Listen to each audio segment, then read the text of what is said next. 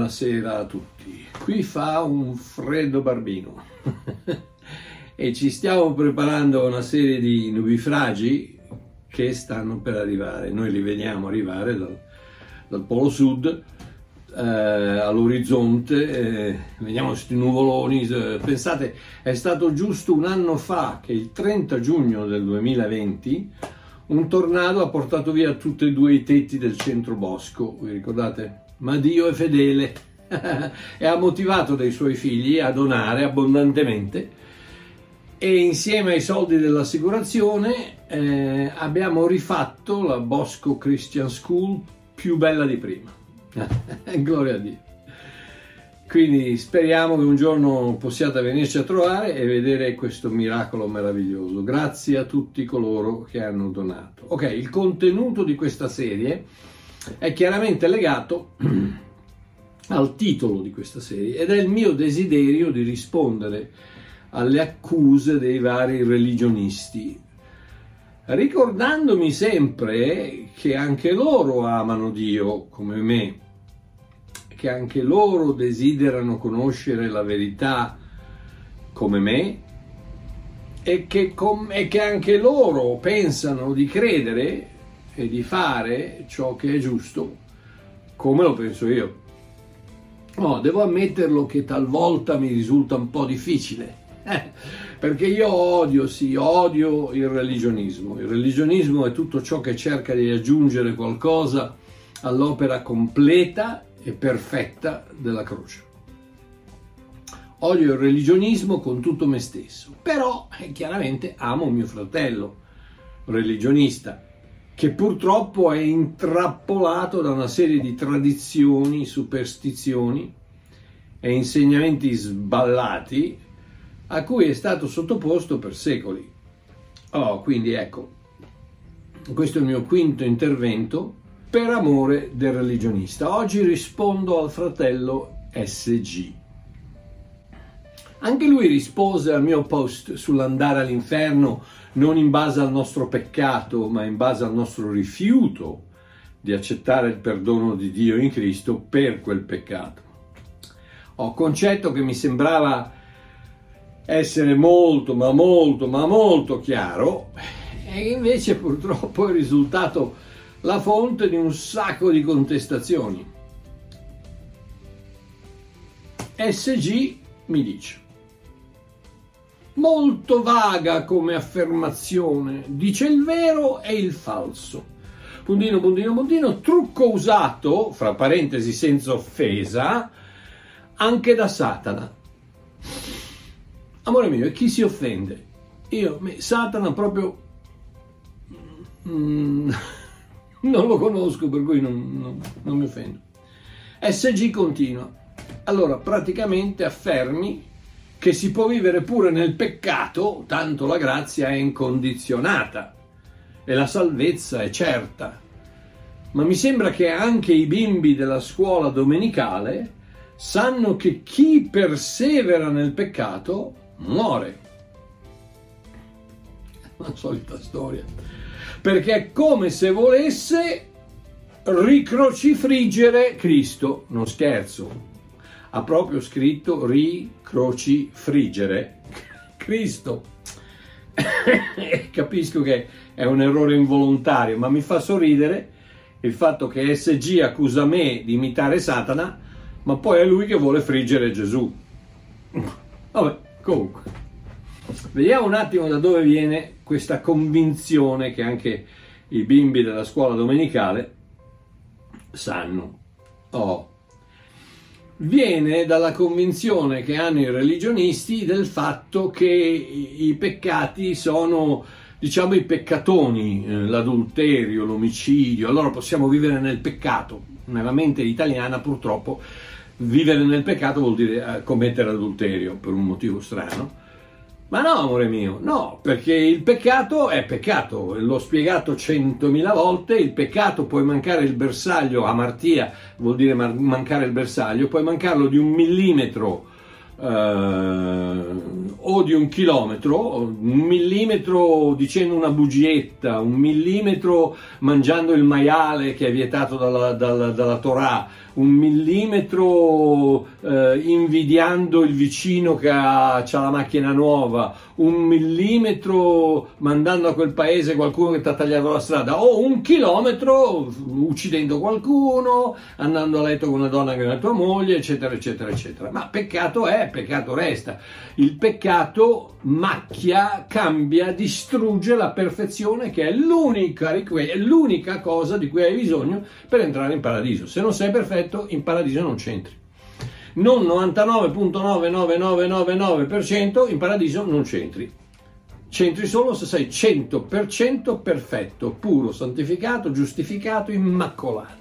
E quello lo puoi essere soltanto in Cristo Gesù. E una volta che sei in Cristo, amore mio, il peccato non ti tocca, non ti tocca, non ti può toccare perché la vita di Cristo è intoccabile, incorruttibile. Il seme della sua parola è incorruttibile. Comunque, vediamo questo ricrocifriggere. Scusatemi, sono birbante. Uh, ricro, eh, ricrocifiggere.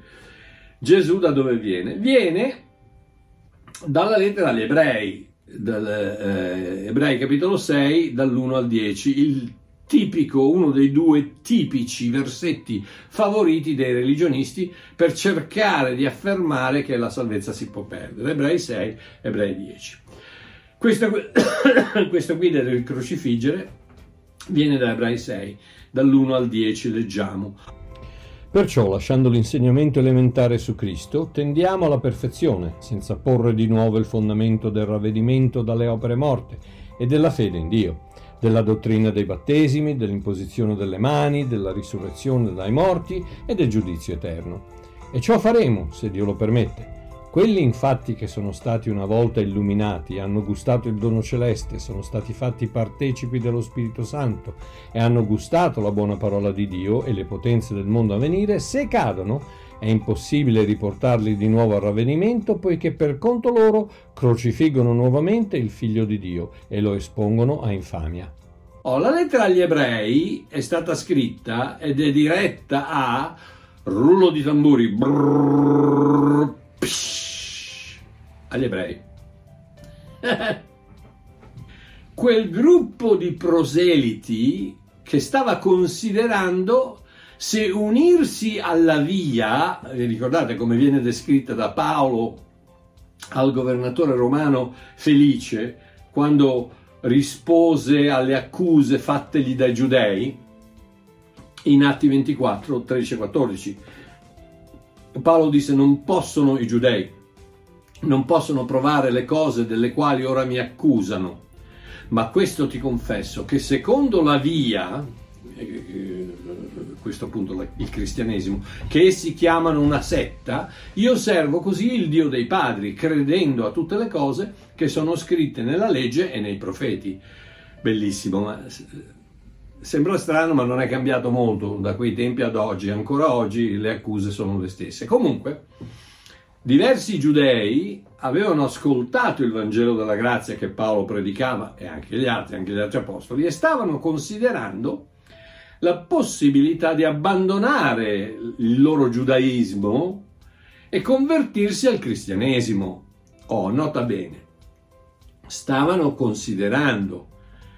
Perché? Perché proprio come Paolo con Anania e Tertullo in Atti 24, questi ebrei venivano perseguitati a morte non solo dai religionisti del tempo, ma anche da Roma, che, aveva, che non aveva alcuna intenzione di rimpiazzare il divino Augusto con un falegname ebreo che si dichiarava essere Dio. Ergo la lettera agli ebrei. Un meraviglioso trattato dove l'autore, probabilmente Paolo, ma non certamente, mette a confronto Mosè e Cristo, Levi e Melchisedec, il vecchio patto e il nuovo. Concludendo con Ebrei 8:13 che dice, dicendo un nuovo patto, egli ha reso antico il primo. Ora, quello che diventa antico ed invecchia è pronto ad essere annullato. Il vecchio è vecchio, se n'è andato, non c'è più.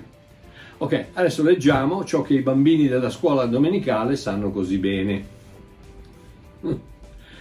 Prima di tutto vorrei reiterare il fatto che non si può e non si deve mettere in dubbio un concetto come la certezza della salvezza e il perdono eterno, che sono attestati e garantiti da dozzine, se non centinaia di versetti incontestabili sparsi su ogni pagina del Nuovo Testamento, solo perché ne troviamo uno che sembra possedere in qualche modo un significato recondito nascosto che potrebbe voler negare quella sicurezza. No, no, no. Quando il filo conduttore del messaggio è la totale sufficienza dell'opera della croce, la completa adeguatezza del sangue di Cristo e l'infinita, assoluta immutabilità dell'amore di Dio, se qualcosa sembra non essere d'accordo con quello, quel qualcosa ha da essere rivisto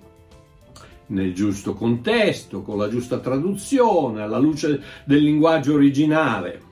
Ma le, facciamo un esempio. Mettiamo che io, Babbo Mario, di qui, da questo, da questo video, dovessi dire che Maometto è un'altra via a Dio.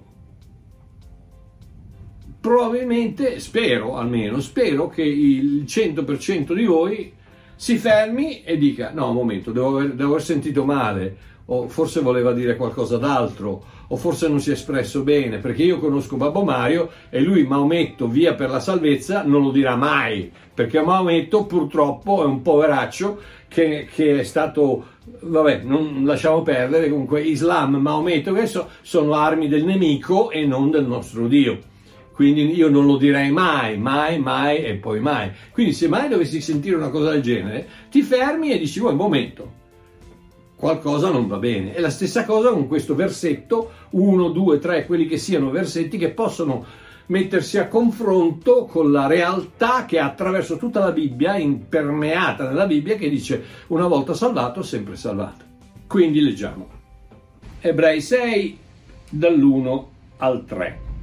Perciò lasciando l'insegnamento elementare su Cristo, tendiamo alla perfezione, senza porre di nuovo il fondamento del ravvedimento dalle opere morte della fede in Dio, della dottrina dei battesimi, dell'imposizione delle mani, della risurrezione dei morti e del, giudiz- del giudizio eterno. E ciò faremo se Dio lo permette. Ok, tutte queste sono pratiche, non sono pratiche pentecostali, non l'imposizione delle mani che ti fanno eh, gli evangeli, eccetera. No, quindi queste sono cose che estrapolate e portate davanti a questi ebrei che stavano ascoltando e riportate nel cristianesimo per fargli vedere, per fargli vedere le, le differenze, eccetera, eccetera. Ma qui appunto dice tendiamo alla perfezione. Quindi cosa vuol dire? Che vuol dire che questi tre versetti ancora descrivono la, la posizione di questi proseliti non ancora perfezionati, ergo non, non ancora salvati. Oh, 2, versetto 4. Quelli infatti che sono stati una volta illuminati, hanno gustato il dono celeste, sono stati fatti partecipi dello Spirito Santo. In altre parole, queste sono persone che hanno toccato con mano il messaggio del nuovo patto. Illuminati, fatti partecipi, eccetera, eccetera, persone che hanno tutte le prove possibili e necessarie per accettare il sacrificio sostitutivo di Cristo, che è appunto quanto viene richiesto per poter avere la salvezza, di giudei e non giudei. Chiunque deve accettare il sacrificio di Cristo. Tra l'altro la parola metachas, tradotta partecipi dello Spirito Santo, ha un significato esterno, non interno. Quindi mettiamola così, non vuol dire posseduti dallo Spirito Santo, ma associati con lo Spirito Santo. Metachas partecipi vuol dire associati con lo Spirito Santo. Si può cooperare con Dio senza essere rinati. Qui non sta parlando di, di cristiani, sta parlando di ebrei che stanno avvicinandosi al cristianesimo. Oh, versetto 5. e hanno gustato la buona parola di Dio e le potenze del mondo a venire. La parola gustare nel greco originale è guomai e vuol dire letteralmente assaggiare, assaporare, degustare proprio come le signorine promitri, promotrici al supermercato che ti offrono il vassoietto con sopra il pezzettino di formaggio con lo stecchino e ti fanno assaggiare, te, te lo fanno assaggiare per, fa, per, cercare di fartelo comprare, ma, ma quell'assaggio non vuol dire necessariamente che tu compri, tu assaggi e poi decidi se comprare o no. E la stessa cosa è qui con questi ebrei. Questi ebrei hanno gustato, ma la parola, la traduzione è sbagliata perché abbiamo visto che la parola guomai vuol dire appunto assaggiare, degustare, non vuol dire ingoiare, non vuol dire, non vuol dire eh, eh, consumare, no, vuol dire assaggiare. Quindi io assaggio, ma non ho ancora comprato quel formaggio che la signorina promotrice vuole che io compri. Numero 4, versetto 6. E qui dove si arriva alla friggitoria. Scusate, versetto 6. Se cadono, quindi quelli infatti che sono stati una volta illuminati, eccetera, eccetera, se cadono è impossibile riportarli di nuovo al ravvedimento, poiché per conto loro crocifiggono nuovamente il figlio di Dio e lo, espon- lo espongono a infamia. Ciò che questo versetto vuol dire è la base del cristianesimo. Non importa per quanto tempo credi, anche i demoni credono, come dice Giacomo 2, 18, 20. Tu credi che c'è un solo Dio e fai bene. Anche i demoni credono e tremano.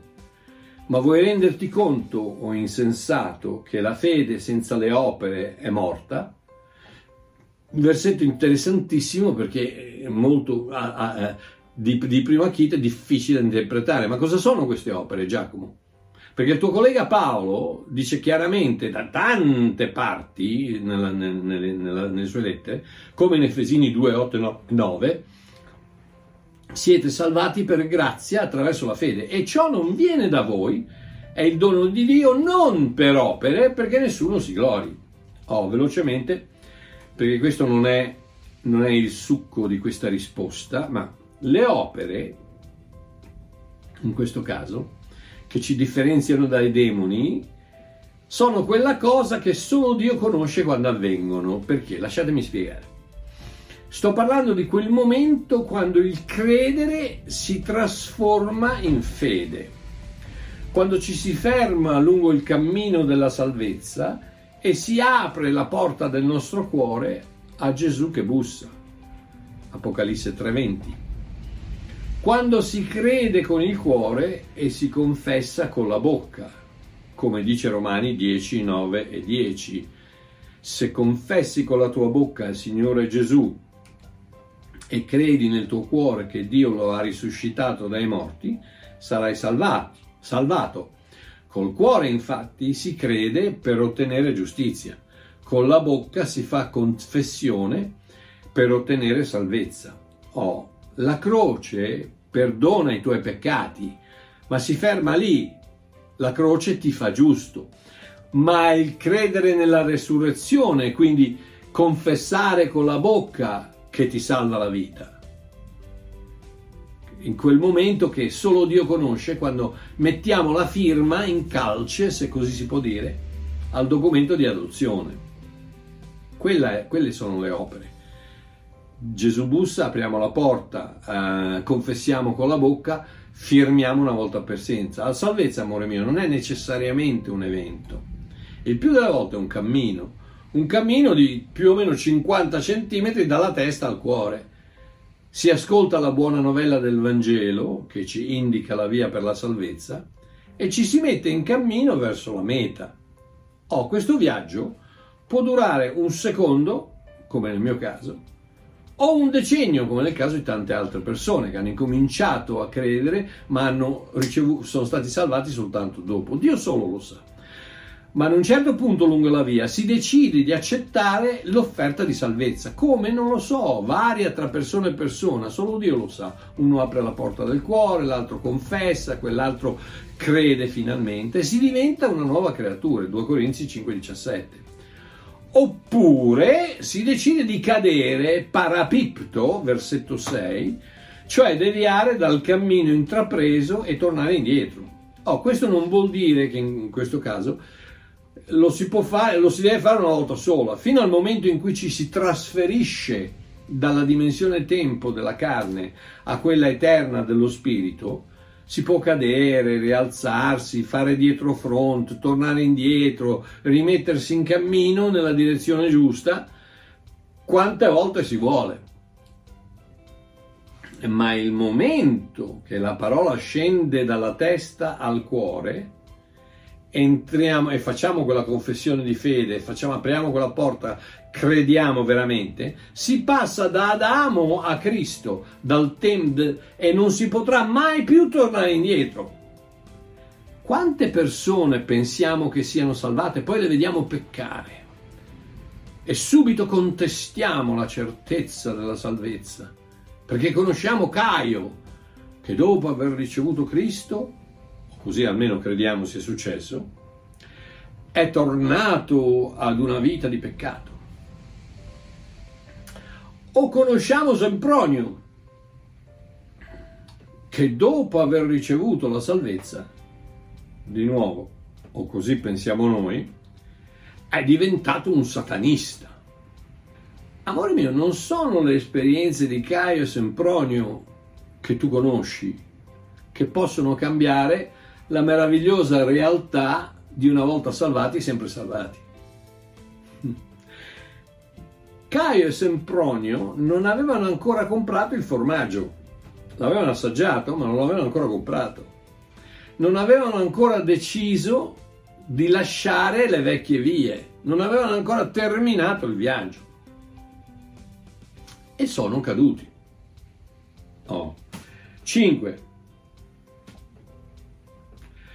Crocifiggono nuovamente il figlio di Dio e lo espongono a infamia. Mm, cosa vuol dire? Davanti a tutti gli altri ebrei che erano interessati come loro, ma non avevano ancora comprato il formaggio, avevano, avevano gustato con lo stecchino, ma non lo avevano comprato. Tornare indietro vuol dire dichiarare che Gesù non è risorto, ergo rimetterlo sulla croce esporlo all'infamia della menzogna del Vangelo. In altre parole, dire no, il Vangelo, la sua morte e la risurrezione non sono, non sono vere, ecco, niente. E quindi tutti gli altri pensano che sia una bagianata, una bella bufala e quindi esponiamo Cristo all'infamia.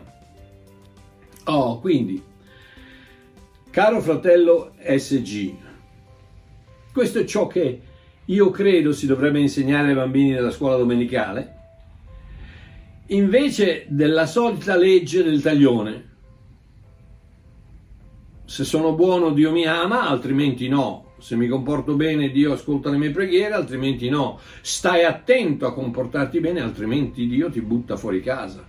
Fai, fai, fai, fai, fai e poi ancora fai. E chissà che un giorno hai fatto abbastanza per meritarti il paradiso. Amore mio, frena un attimo, pensaci un attimo. Ha funzionato? Secoli di questa... Ha funzionato? I giovani non peccano più, vero? Perché il pastore gli ha detto che se peccano perdono la salvezza. E eh, eh, eh, loro smettono immediatamente di peccare. Giusto? No, non credo. L'unico modo per motivarli a non peccare è quello di convincerli che Dio li ama in un modo o nell'altro che sono perdonati per sempre, che la loro salvezza è garantita e che il peccato non gli sta bene addosso, proprio come un vestito fuori moda.